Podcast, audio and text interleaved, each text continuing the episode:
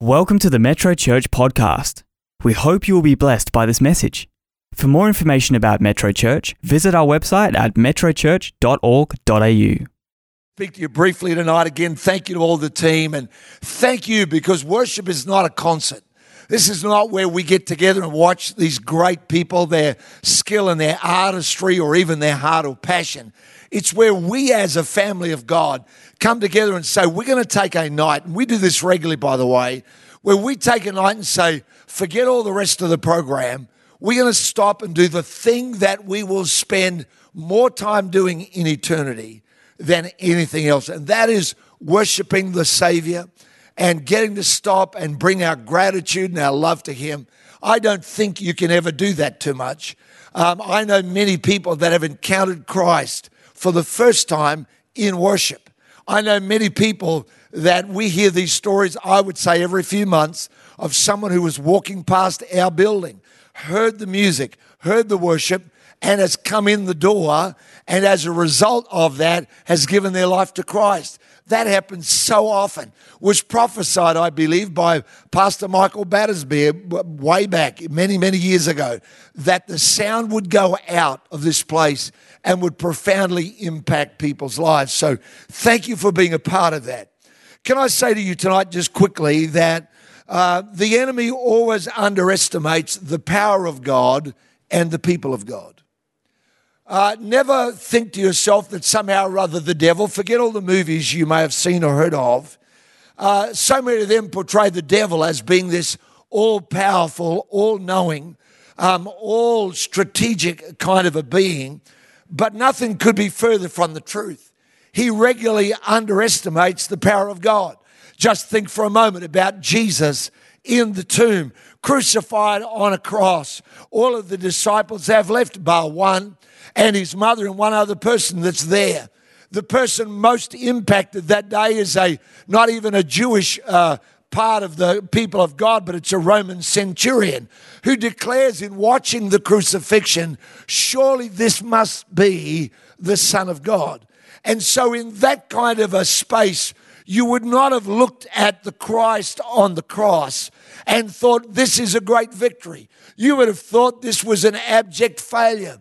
Another great hope, another person saying they're the Messiah, another one saying they're the deliverer, and yet now look at them. Now they are completely helpless.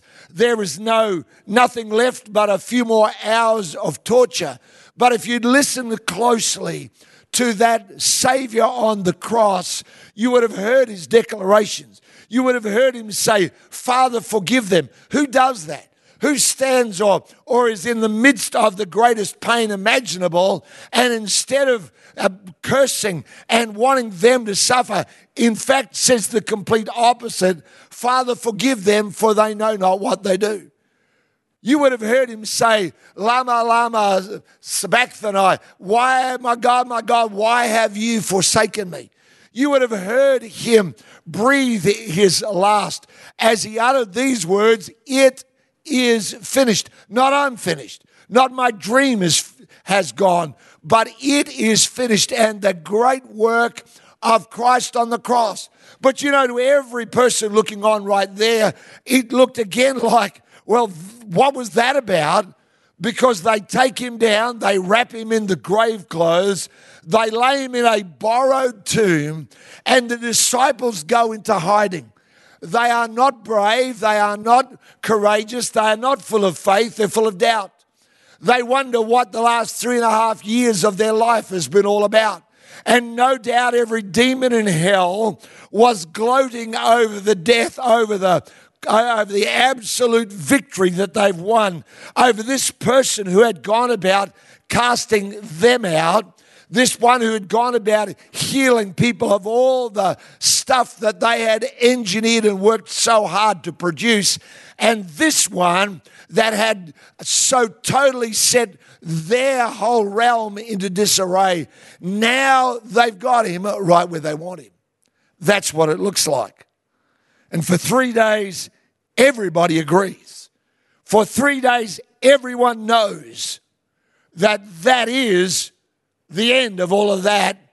And maybe you should wait a while and then hope for another Savior. But the Bible says that on the third day, all of a sudden, the grave clothes weren't enough. Not only were they not enough, but death itself wasn't enough. Not only was death not enough, but the solid stone of the tomb cover was not enough. Not only were the grave clothes not enough, and not only was death not enough, and not only was the stone door of the tomb not enough, but neither were the Roman soldiers that had been set to guard there, because the Jewish leaders had said, don't allow, we know what's going to happen. His disciples will come and steal him away and they'll say that he rose. So they posted guards beside the door of the tomb. But the guards, they are literally laid out. They're finished, and nothing is able to hold back this one that they had so underestimated. This one that we've won. Apparently not.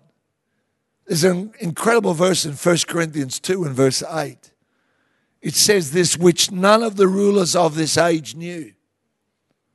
For had they known, had they realized, had they imagined the outcome of the death, the burial, and then the resurrection of Jesus, if they could have seen through the corridors of time the people that would give their lives to follow this crucified Savior, if they had seen all of that, if they had imagined all the countless miracles, the multitudes of salvation, the thousands upon thousands and 10,000s upon thousands, the Bible says a multitude without number, that you look at it and say, I give up, I can't even estimate how many people there are. If they'd seen all that, that verse goes on and says they would not have crucified the Lord of glory. If only they had realized, they would have said, hands off, stay away, don't touch him, don't care how many miracles he does, don't care how many devils he casts out, don't care how many followers he amasses. We're leaving our hands off this guy, because if we crucify him, it's only going to get worse. Amen. See, the devil underestimates the power of God, but he also underestimates the people of God. In Acts chapter 12, the church has now been birthed and it's growing in great power, and then Herod decides that he wants to curry favor with the Jewish leadership, and so he decides to persecute the church. He kills James, the brother of John, and sees the way that the crowd all applauds him and thanks him for dealing a death blow, cutting off one of the main leaders of this Christian cult. And they're all pretty pumped about it. And Herod's feeling very pleased with himself. And it says in Acts 12 that when Herod saw that it pleased them, he decides to go a little bit further. And so he gets Peter and he puts him into jail. Well, he doesn't just put him into jail. You'd think that he might have learned something from the last time he set soldiers to guard.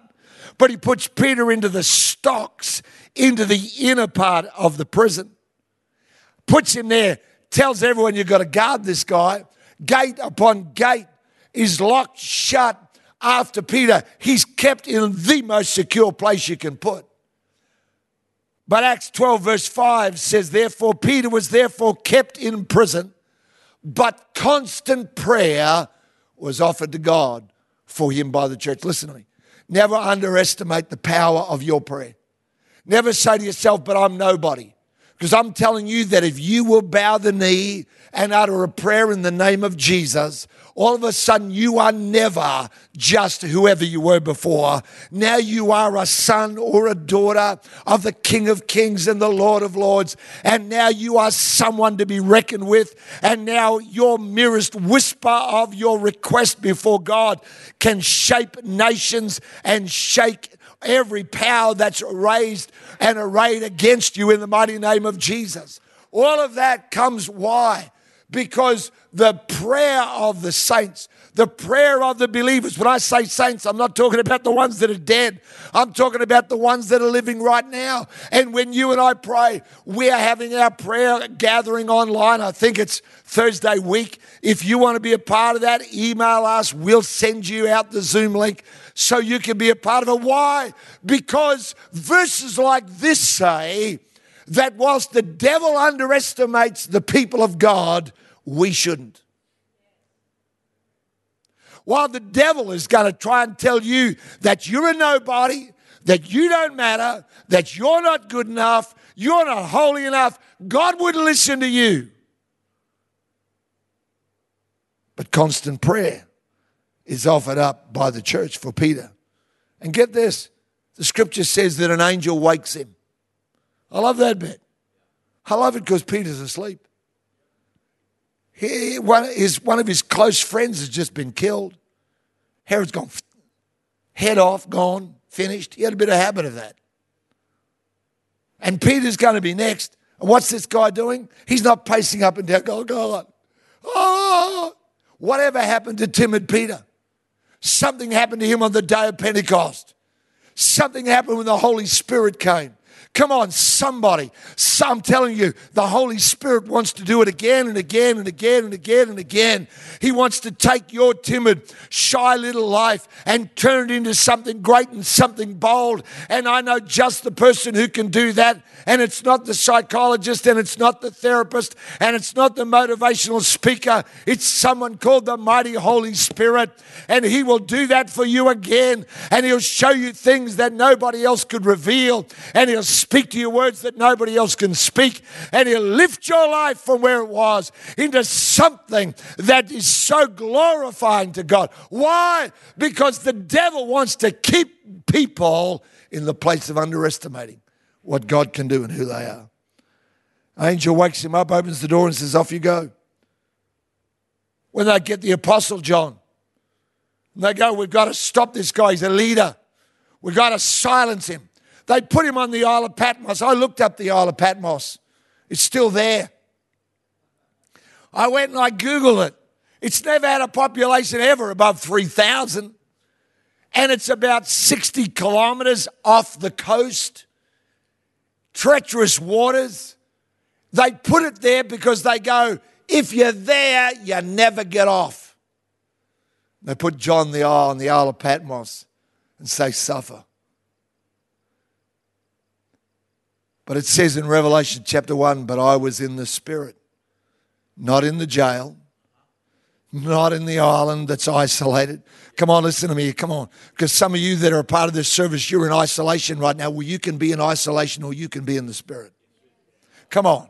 You can either be in isolation, feeling cut off. Oh, come on. You can either feel cut off and go, I don't have this and I don't have that. Or you can be like the Apostle John and say, am I preaching this okay? Are you getting this? I was in the Spirit on the Lord's day. I think about that and I go, God, if you could do that for a man in jail. Oh, my prayer is, God, let me be in the Spirit on the Lord's day. Because to me, every day is the Lord's day. Amen. I want to be in the Spirit. And this guy's in the Spirit in the Lord's day, and Jesus appears to him. Wow. Huh? Who doesn't want to be there for that stuff? Listen to me. We're either going to be where we are right now going, oh, God, oh, God, oh, God. Or else we're going to be in the Spirit in the Lord's day, and Jesus will come to us. Amen? And I want to tell you, when Jesus turns up, the same one that threw off the grave clothes, and the same one that walked out of the empty tomb, and the same one that took the keys of death and hell, the same one that walked past four burly Roman guards, and the same one that went about looking, saying, here, let me show you my scars. The same one walks into your life and into your world. Let me finish with this Psalm 149, because this is where we are tonight. Psalm 149 verse 5 says, let the saints be joyful in glory. Let them sing aloud on their beds. Try it. Tonight, middle of the night.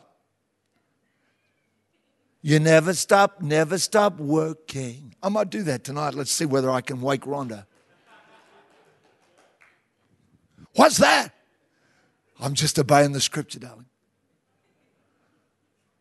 Let the high praises of God be in their mouth. Not complaining, not worries, not fretting. Let the high praises of God be in their mouth. And a two-edged sword, the word of God, in their hand. To execute vengeance on the nations. God, I'm just little old me. He goes, no, you're not. Don't go there. Punishments on the peoples, bind their kings. It's speaking about spiritual powers with chains, their nobles with fetters of iron. to execute upon them the judgment written. Here's the last verse. You've got to get this one. This honor have all. Everyone say all. All. This honor have all. It doesn't say this honor have the really amazing ones that, oh God, have been to Bible college and seminary and have degrees upon degrees like thermometers and are just amazing. And you know, when they speak, you know, they give you goosebumps when you look at them and all that kind of stuff. And everyone follows them on Twitter and woo. Doesn't say that. It says this honor have all his saints. Amen? Every single one of us. The enemy might underestimate you, but don't underestimate yourself. Don't let him get you to think less of yourself. Know that your praise, your worship, your prayer, your giving has enormous power. Some of you here as a part of this service have never said yes to Christ. I hope that through this service in some way or other, or maybe it's been pre the service, maybe it's just something that's been happening during the week. And things have started. Maybe it's been over a long time you've been wondering. God's been stirring your heart and saying, come on, I'm real and I'm there. Maybe that's what's been going on for you. John 1 and verse 12 says, but to as many as received him, not believed in him. Many people believe in God. But it says to as many as received him, to them he gave the power to be the sons and the daughters of God, the children of God, even to those who believe on his name. It's as simple as saying yes to receiving Christ. I've watched people do this now for many, many years. I'm still amazed to this day at the transformation. Someone sitting here in the building in this service was telling me about one of their family members who'd been raised in a culture and in a religion nothing like the culture of the Bible. But they said yes to Christ through Metro Church online. The next day they began reading their Bible. The next day they got a Bible and went and started reading it and have been doing it every day, saying they're hungry for God. And you go, what could turn that around? I'll tell you what did. We're saying yes to Jesus. See, Jesus doesn't say yes after you've got it all worked out. Yes, after every question's answered. Yes, after you've got your life in shape. He says, say yes and let me come in. I'm going to pray with people in just a minute. But you know, I was praying here yesterday and I know that there is at least one, maybe even more people.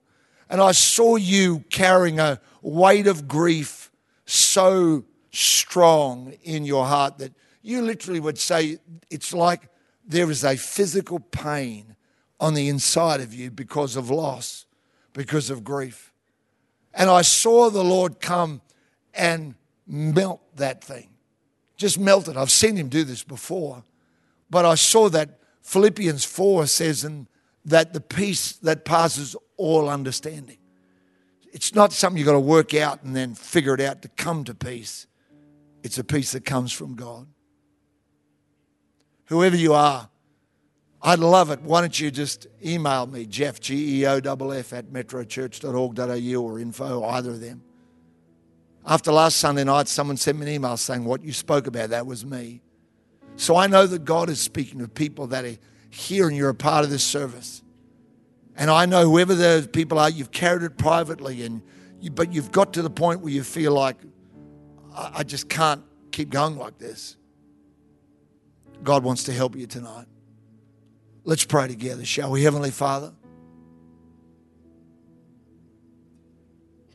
you're here. Like the song says, you're moving in this place. And Lord, we just stop and worship you, who is the Lord of all. We know there is nothing beyond your power. We know, Lord, there's no pain too great that you can't heal it. So I pray for those people, whoever they are. And I thank you right now for the peace that passes all understanding. Lord, for those that are so anxious, really desperately wanting an answer, would you let your peace Fill them. Lord, let them relax right now and know that you're in charge. You've got it. We thank you for that. Thank you for those, Lord, that this week are going to say yes to you. They're going to text their yes through and begin a journey of following you. We don't come to you perfected, but Lord, you begin to perfect us. So we thank you for it in the name of Jesus. Amen. Amen. Just a few minutes, Pastor Bruce will be online in the studio and hosting ministry time there. He told me this morning that there were so many prayer requests came in. So many people were a part of it. Thank you for trusting us with your needs so that we can pray, because we certainly love to do that. If you're saying yes to Jesus, it'll be up on the screen for you. If you're in Australia, you can text yes, YES, to 0488 826 392. If you're outside of Australia or you'd like to get the help we give, just as a very brief email, you get it every morning, comes to you. Then go to yes.metrochurch.org.au. We'll send that through to you. Be our joy to partner with you and to see you grow. We won't spam you. We never ask you for anything. It's simply us sending to you a scripture, a different one every day, and a prayer. Many people that have done it have said to me that it felt like every day God was talking just to them. And I believe that He is as well. Wonderful. Amen. What a great joy. Thank you so much, everybody.